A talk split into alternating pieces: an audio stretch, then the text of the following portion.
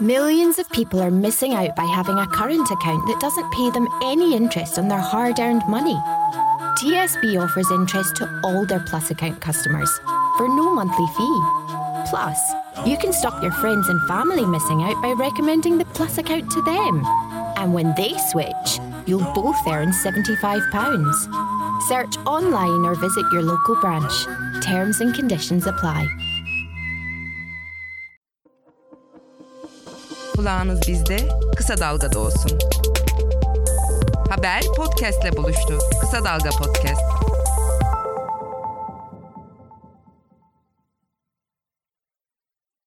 Tarikatlar dizimizin ilk podcastinde tarikattan ayrılmış birinin hikayesine ve düşüncelerine yer vermiştik. Bu dördüncü bölümde ise tarikatlar meselesini daha iyi anlayabilmek için tarikat mensupları ne diyor dedik. Ve bir müritle Uşşaki tarikatının bir mensubuyla hayli uzun bir görüşme yapma imkanı bulduk. İlginizi çekeceğini umduğumuz bölümlerini paylaşıyoruz.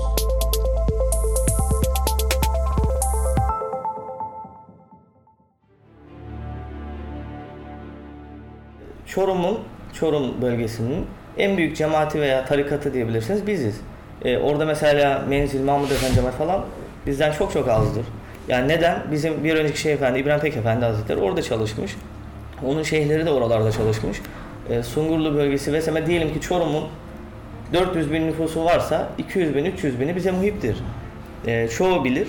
Ama bilmeyen de vardır yani ben onu şey yapamayacağım. Ankara'da diyelim veya şöyle bir şey söyleyeyim. Türkiye'nin aşağı yukarı 500 yerinde haftalık zikir halık halakaları oluyor. Yani buraya gelen giden olur, bir kere gelen olur, devam edip gelip derviş olan olur. Yani bunları takip etmesi çok zor. Evet, gerçekten takip etmesi zor bir hesap. 400 bin kişi ise dediği Çorum nüfusunun 200 bin, 300 bini bize muhiptir. Yani bizi seven kişidir diyor ya. Bu kadar belirsiz ve abartılı görünen rakamlar kimseyi kayıtsızlığa yönlendirmez. Bu sözler muhafazakar ya da dindar olmayanların pek de aşina olmadığı bir sosyal gerçekliğe işaret eden sarsıcı sözler. Bu sözlerin sahibi orta boy bir tarikat olan Uşşaki tarikatın müridi Ali Hüsrev Şaban. Kendisi bizle konuşmayı kabul ediyor. Telefonda randevulaşmaya çalışıyoruz. Nijerya'ya kuyu açmaya gideceğiz 23'ünde döneceğim diyor. Peki sonra? 25'inde de Sufi Festivali'ne katılmak üzere Fas'a gidecekmiş. Bu yurt dışı seyahatlerin arasındaki o bir günde buluşmak için sözleşiyoruz. Kasımpaşa'da bir çay ocağında buluşuyoruz. Oradan tarikatın Kasımpaşa'daki dergahına geçiyoruz. Son zamanlarda gündem olan merdiven altı tarikatlardan değil burası. Hemen binasından bile anlaşılıyor. Dört katlı binada sohbet ve zikirlerin yapıldığı büyük salonlar, diğer hizmet odaları, tabi her yerde halı var.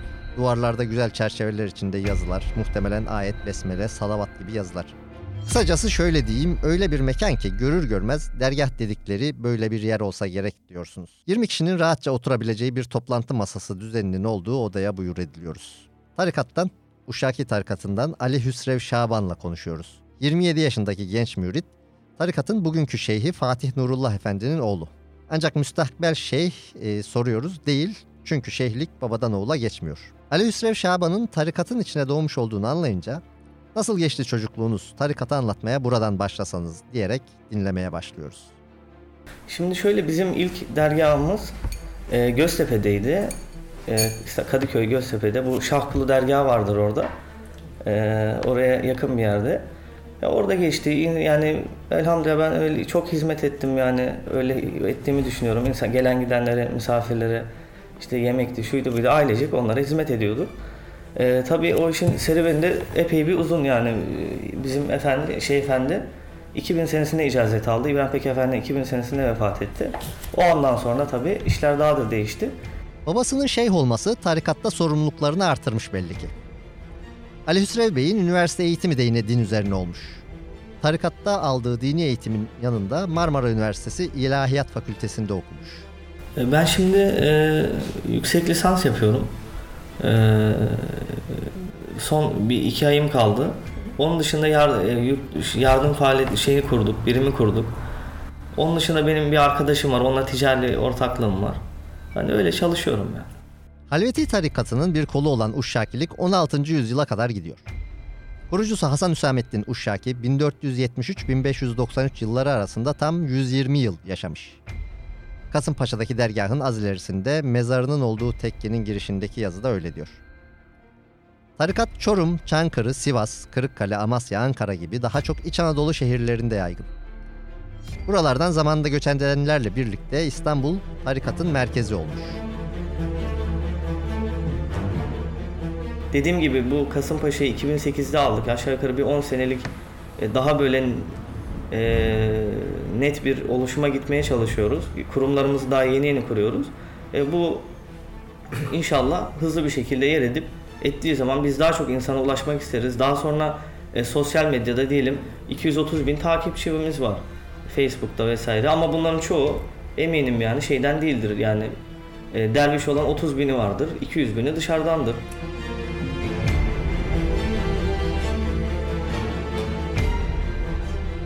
İddialı birçok siyasi partinin bile sosyal medyada bu kadar takipçisi yok.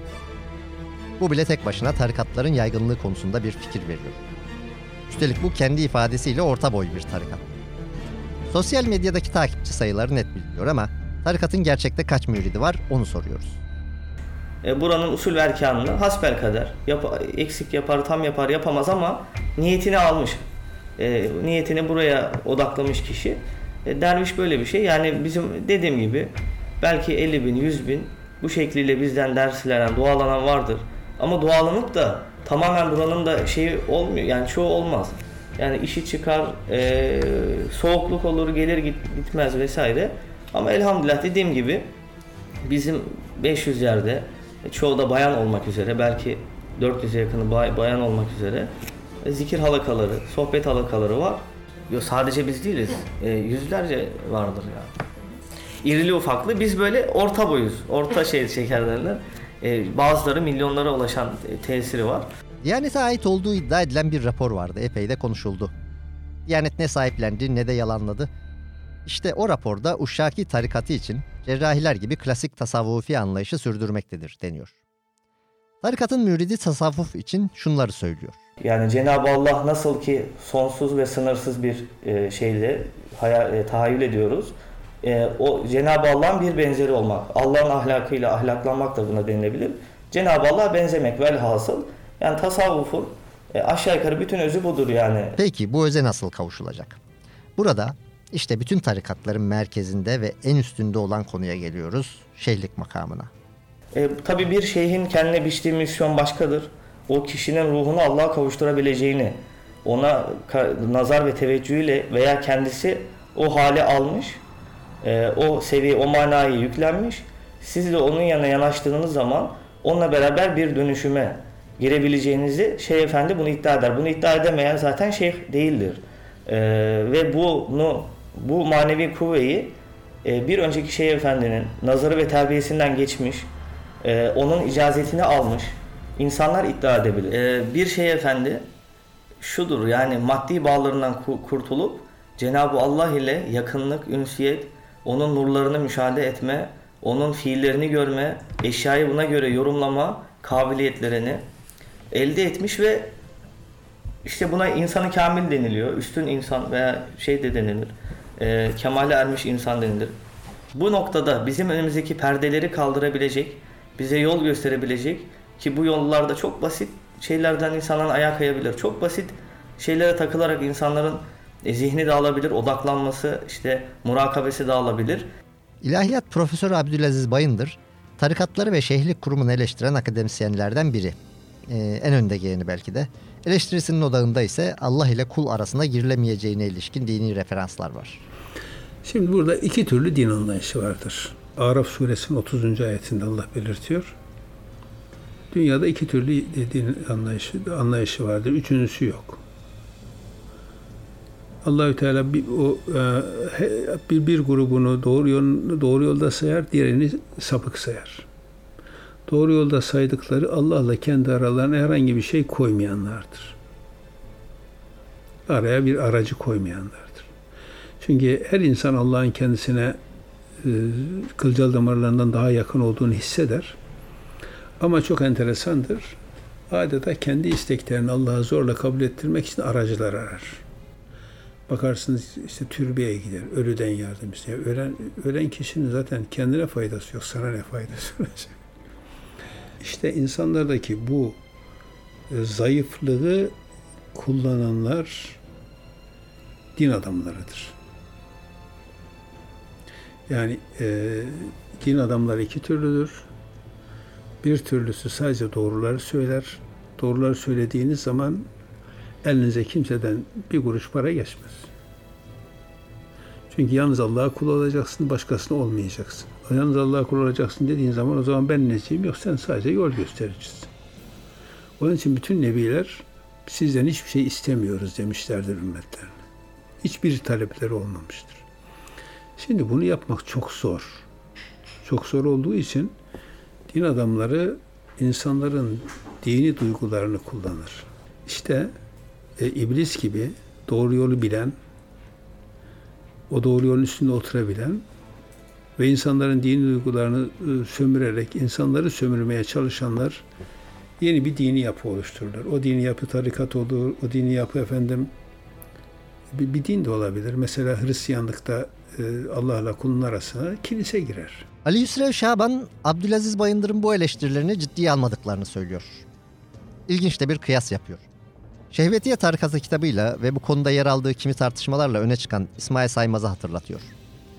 Söylediklerinde az da olsa dikkate alınabilecek şeyler var diyor ve ekliyor.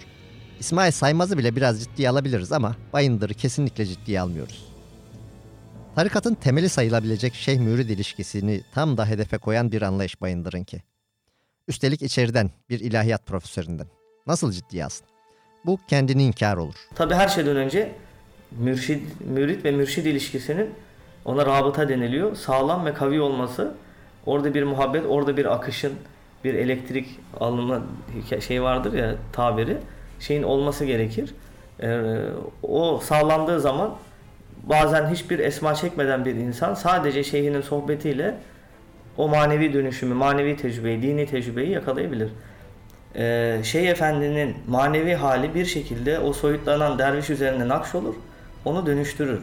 Peki nasıl dönüştürecek? Başka yerde olmayıp da tarikatta olan ne? Başka ibadetler mi var? Evet var. Tarikatın usul ve erkanı içerisinde saydığı teheccüd denilen gece namazları örneğin. Gece kılınan bu namazların ve sonrasındaki zikirlerin şöyle manevi ve psikolojik etkileri olduğundan bahsediyor. E, bu gibi bir ortamda çok güzel e, maneviyat halleri görür, e, nurların müşahedesi gibi haller olur, e, rüya gözleri açılır.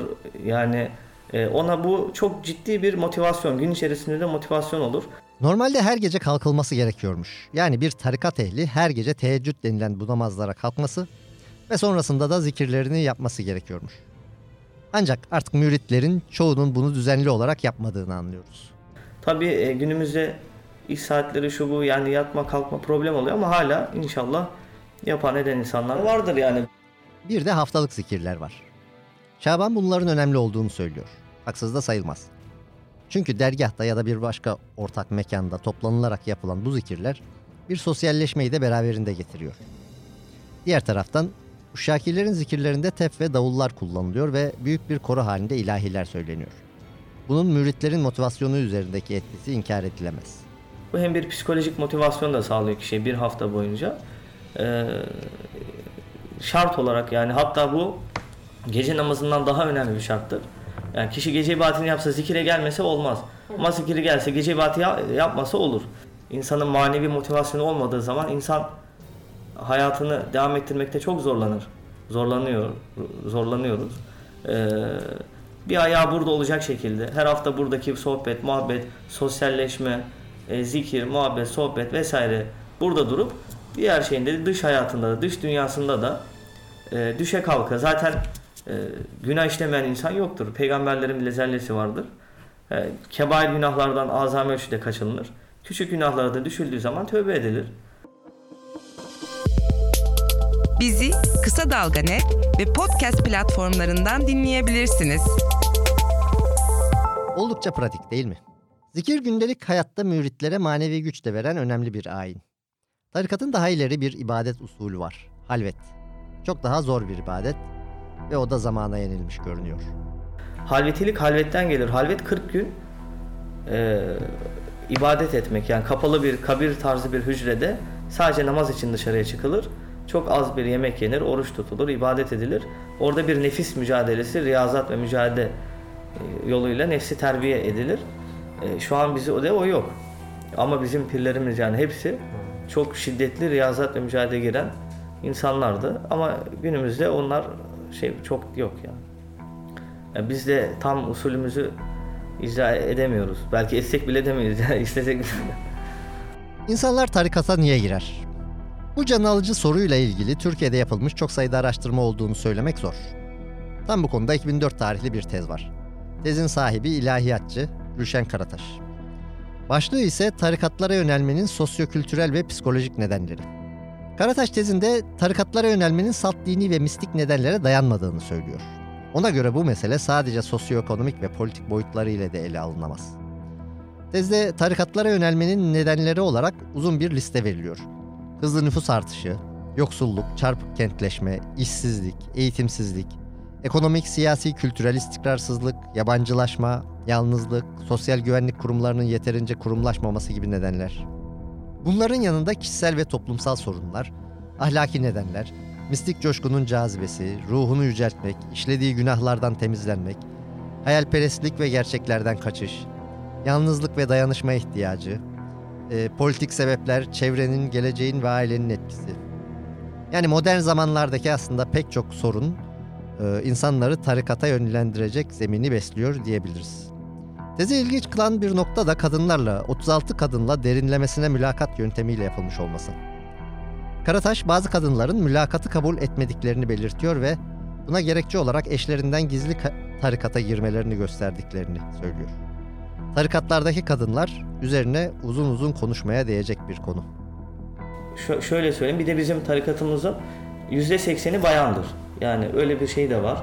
Ee, belki Anadolu'da e, bayanlarla yani şey efendiler gidiyor görüşüyor onlar yani e, sohbet ediyor onlarla ilgileniliyor. Tabi içerisinden bayan zakirler seçiliyor. E, inisiyatif alan kadınlar var. Onlar diğer insanlara bu öğretiyi paylaşmak istiyorlar.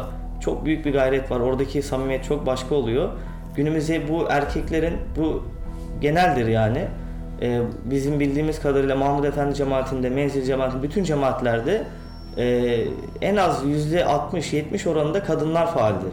Yani orada kadınlar e, ciddi anlamda inisiyatif alıp e, bu öğretileri yani çok değerli gördükleri ve hayat yani bir meşgale olarak gördükleri bu öğretileri e, yayıyorlar.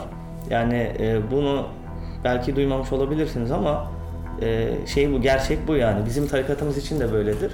Hep bayanlar böyle e, faaldir. Ama elhamdülillah dediğim gibi bizim 500 yerde e, çoğu da bayan olmak üzere belki 400'e yakını bay, bayan olmak üzere e, zikir halakaları, sohbet halakaları var. %80'i kadın. Kadın deyince maalesef aklımıza gelen şeylerden biri de kadına karşı şiddet meselesi. Kadınlar aile içinde şiddete uğruyor mu?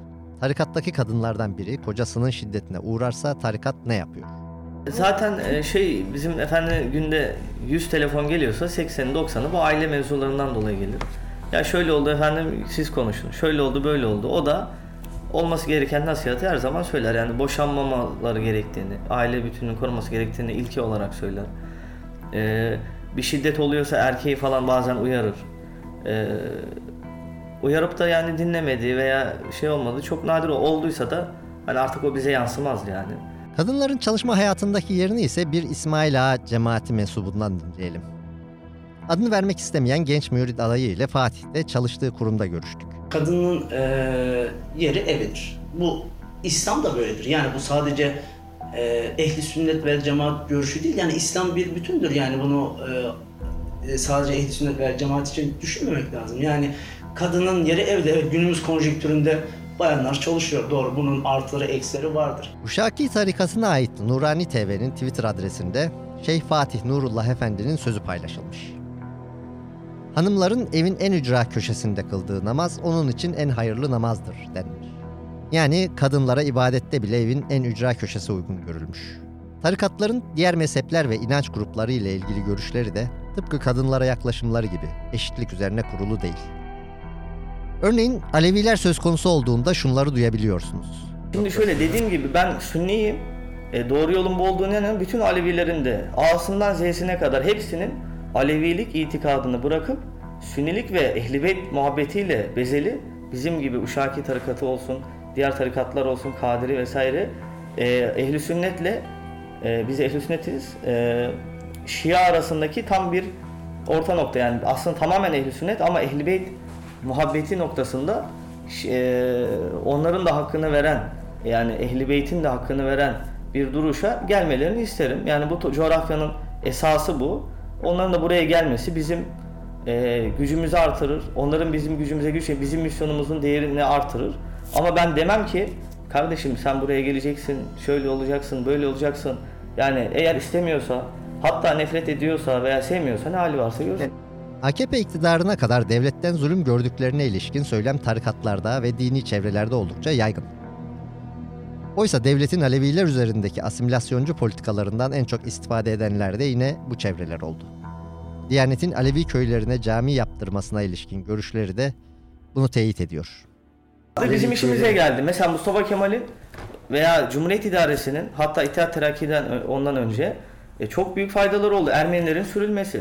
E, çok kötü bir şey, bir insanlık dramı falan da denilebilir. E, ki ben bile duymuşumdur yani biz Sivas Devri'de orada bazı ölümleri yani onlar da yapmış ama neticede onlara da yapılmış yani bunları duymuşuzdur. Hiç çatışmanın olmadığı yerlerden bütün Türkiye'den Ermeniler sürüldü. Hatırlatması yaptığımızda ise bir insanlık dramı yaşandı. Yani bizim hocalarımız da anlatıyordu. Orada e, çocuklarını e, Ermenilerin bebeklerini falan bir nehirin üzerinden geçerken atmışlar. Bunlar zaten dayanamaz falan diye. Yani bu tip şeyler oluyor. Ama baktığınız zaman Türkiye'nin e, Türkleşmesi noktasında eskiden Osmanlı zamanında bu coğrafya %40 oranında gayrimüslimdi. Anadolu'nun Türkleşmesi Cumhuriyet sonrası. Yani Türk demek aynı zamanda bizim için e, İslamiyetle çok özdeş. Ermenilerin bu topraklardan yok edilmesi, Alevilerin ise asimile edilmeye çalışılması. Haksızlık olduğunu inkar etmiyor ama bazılarına da haksızlık yapılabileceğine ilişkin bir genel kabul üzerinden konuşuyor sanki. Tıpkı Takva filminde tarikata kirasını ödeyemeyen aileye merhamet gösterilmemesi gibi. Takva'yı izleyenler belki hatırlar. Filmde tarikatın kiralarını toplayan Erkan Can'ın canlandırdığı Mürit Muharrem, kirayı ödemekte zorlanan yoksul bir aileden bahsettiğinde şey şöyle demişti. Eğer kira almak lazım değilse alma. Ama o kirayı almadığımız için buradan bir talebinin gönderilmesi gerekiyorsa onu sen seç Muharrem. Biz bu vebale karışmayız. Haksızlığın tarafı olacaksanız her zaman bahane bulursunuz. Başka konulardan da bahsettikçe Türkiye sağcılığının pek çok klişesiyle muhatap oluyoruz. Mürit Şaban şahsı adına konuştuğunu belirtme gereği duyuyor. Yine de sözleri değil tarikatını, daha genel olarak Türkiye sağcılığını bile temsil etmeye uygun klişeler üzerine kurulu. Bu bağlamdaki sözlerinden de dinleyelim. Yani buraya gelen insan en azından namazını kılmaya gayret gösterir. E, dinini, ibadetlerini getirmeye gayret gösterir. E, yani bu toprağın insanı olur. Ve yani bir e, sosyalist veya bir liberal bir insan gibi sanki bu şeyi dışarıdan Avrupa'dan doğru sırtını Avrupa'ya verip de buraya bakan tipli olmaz. Buradan Avrupa'ya bakıyormuş gibi bir haleti ruhiyeye bürünür. Türkiye'de tek bir devlet aklı da yok.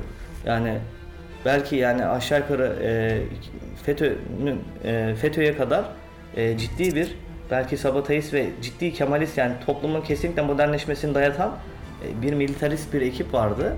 Yani FETÖ bunları çok tabiri caizse tokatladı yani. E, şimdi e, dediğim gibi Cumhuriyet'in ilk başlarındaki hani milliyetçilik yani sosyalist olsun, Kemalist olsun, Müslümanlarda hepsinin yeri var. Önemli olan Türkiye'dir diyen bir akıl ve ekip şu an Türkiye'yi yönetiyor. Biz onlardan memnunuz ama e, daha çok faal olmaları lazım. FETÖ'nün, NATO'nun e, bir şeyi olarak e, e, NATO'cu subaylar da var. Yani Türkiye'de bu arada yani. Bu aklı alması, bu yönde faaliyete geçip Amerika'nın artık Türkiye'nin bir ortağı değil, Türkiye'nin varlık mücadelesindeki bir düşmanı olması süreci artık bu Kemalist Amerika ile çok ciddi ilişkileri olan Kemalist NATO subaylarıyla ve nasıl diyelim bunun mason locaları yapılanmaları var. E, bunun eğitim ayağı var. E, diyelim ki pek çok liseler var şimdi ismini vermeyelim. Yani bu e, pek çok şirketler var.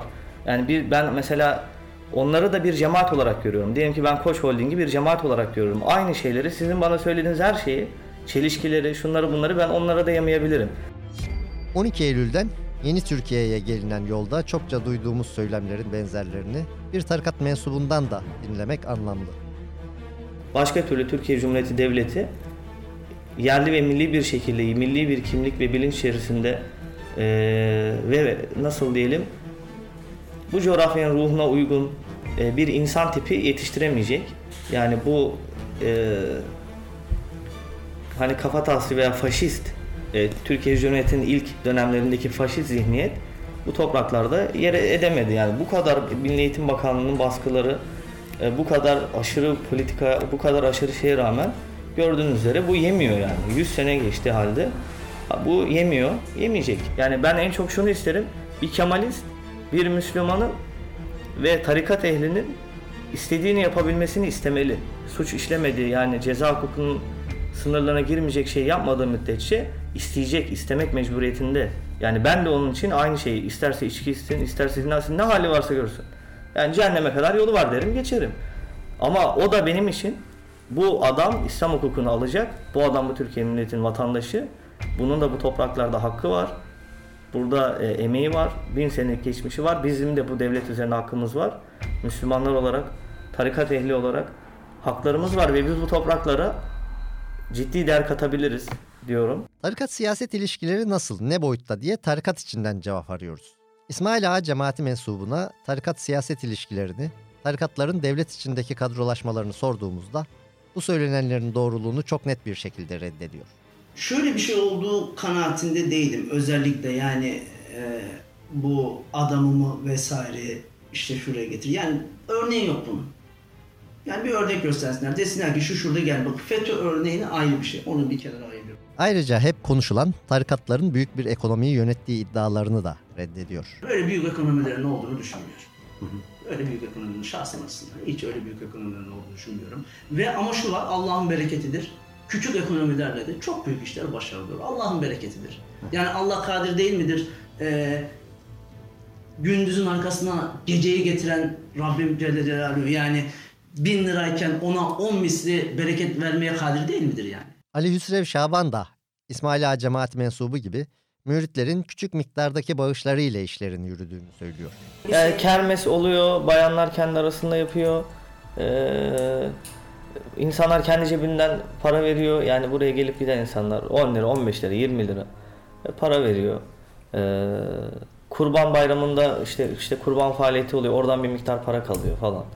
Ee, daha sonra bizim büyük inşaatlarımız var vesaire. Ankara'da büyük bir külliye yapmaya çalışıyoruz. Yani yarıya yakını bitti sayılır. Ee, oraya insanlar destek oluyor. Yani e, çok çeşitli yerlerden geliyor ama böyle dediğim gibi böyle yüklü miktarda bir şey bize gelmez. Yani biz devletten e, bir şey olmuştu. O büyük inşaatın hafriyatını Melih Gökçek aldırmıştı. Yani iyi bir şeydi yani o zaman için iyi bir şeydi. Onun dışında hiçbir yerden öyle bir destek gelmedi. Destek gelmemesinin sebebi iktidarla aralarının çok iyi olmaması. Hatta tarikatın şeyhi Nurullah Efendi 31 Mart İstanbul seçimlerinde Binali Yıldırım'ın kaybetmesini kendilerine olan hürmetsizlikle ilişkilendirmiş ve bu basına yansımıştı. Yani tarikat iktidar ilişkilerinin bugününde Uşaki tarikatının mevcut iktidarla tam bir uyum içinde yürüdüğü söylenemez. Ancak burada Süleymancılar gibi, Alpaslan Kuytul gibi karşıt konumlara geçmek gibi bir durum yok. Sadece uyumun pürüzsüz olduğunu söyleyemeyiz. E, Bizim devletle şeyimiz çok iyi değildir. Ee, devlet dediğim yani AK Parti camiasını kastediyorum. Ee, onlar hükümet diyelim. Bütün bugüne kadar bütün oylarımızı onlara vermemize onlar şöyle bakıyor. Yani bunlar zaten bize verecek. Başkalarına verme ihtimalleri yok. Gözüyle bakıyorlar. Ama Erbakan da öyleydi. Yarın bir gün çıkar. Belki Davutoğlu olur, belki başka biri olur. E, Ben oyumu vermek isterim ama cemaati buna zorlayamayız şu şartlar altında. Yani öyle bir şey olmaz. Bazen öyle bir durum olur ki kesinlikle ona vereceksiniz deriz. Ama yapmadığı zaman da bir ceza falan şey öyle bir şey yok. Müslüman o da tarikat kimliğinden dolayı denmez. Cemaat kimliğinden dolayı hani cemaat İslami yönü yani diye düşünelim. Tarikat çok hususi bir yön diye düşünelim. Tarikat kimliği içerisinde kimse kimseye şuna oy verin buna verin diyemez yani çok komik olur. Kulağınız bizde, kısa dalgada olsun. Haber podcastle buluştu. Kısa Dalga Podcast.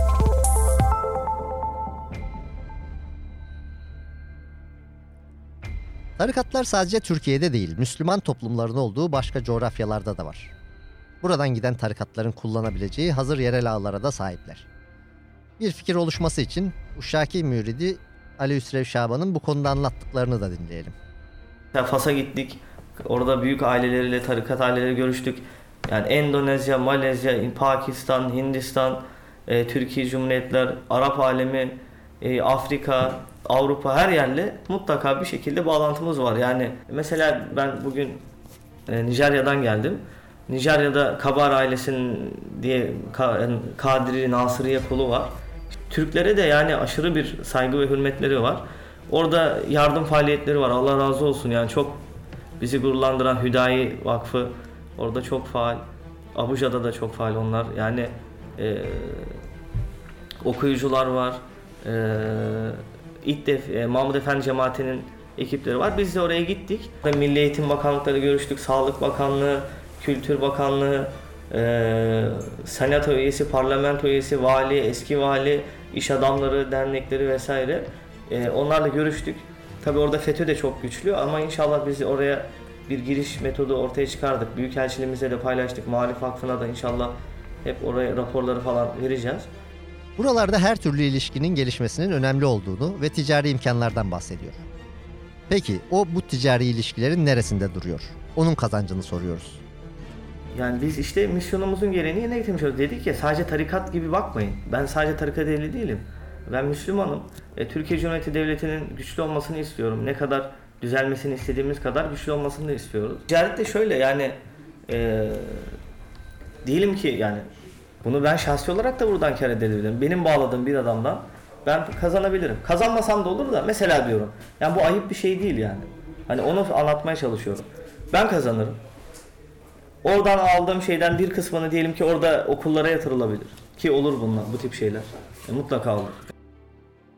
Bu sözler de aslında tarikat ve ticaret arasındaki doğal bağın açıklaması gibi. Tarikatlar elbette salt dini oluşumlar değil. Sosyolojik, politik, ekonomik ve hatta sosyopsikolojik yönleriyle önemli bir toplumsal gerçeklik. Tarikatlar dosyamızda bu gerçekliği çeşitli yönleriyle ele almaya ve ön yargılardan bağımsız bir fotoğraf sunmaya çalıştık. Kısa Dalga'nın gerçeği bütün yönleriyle görmek isteyenler için hazırladığı haber dosyaları devam edecek. Kulağınız bizde.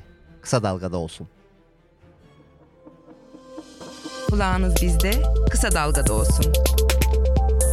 Haber podcastle buluştu. Kısa Dalga Podcast.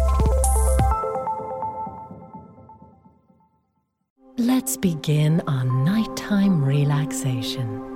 You've never felt more Feel your eyelids getting. now let yourself lay back and get a good night of. When cold and flu symptoms won't let you sleep, ask for Night Nurse. Its unbeatable strength helps put cold and flu to bed. Only available at the pharmacy counter. For cold and flu relief, visit dayandnightnurse.co.uk slash verify for verification. Always read the label. Ah, Christmas. A time for celebrating, unwrapping, and unwinding. Capture every moment with an epic iPhone 6s with a 12 megapixel camera. Now only $12.99 a month from Tesco Mobile, saving you £72. It's just one of the ways we're celebrating 100 years of great value. Go in store or search Tesco Mobile. Tesco Mobile. Every little helps. Saving £2 per month over 36 months was £14.99. 36 month credit and rolling monthly usage agreements required. Subject to status. Terms apply. See tescomobile.com slash terms.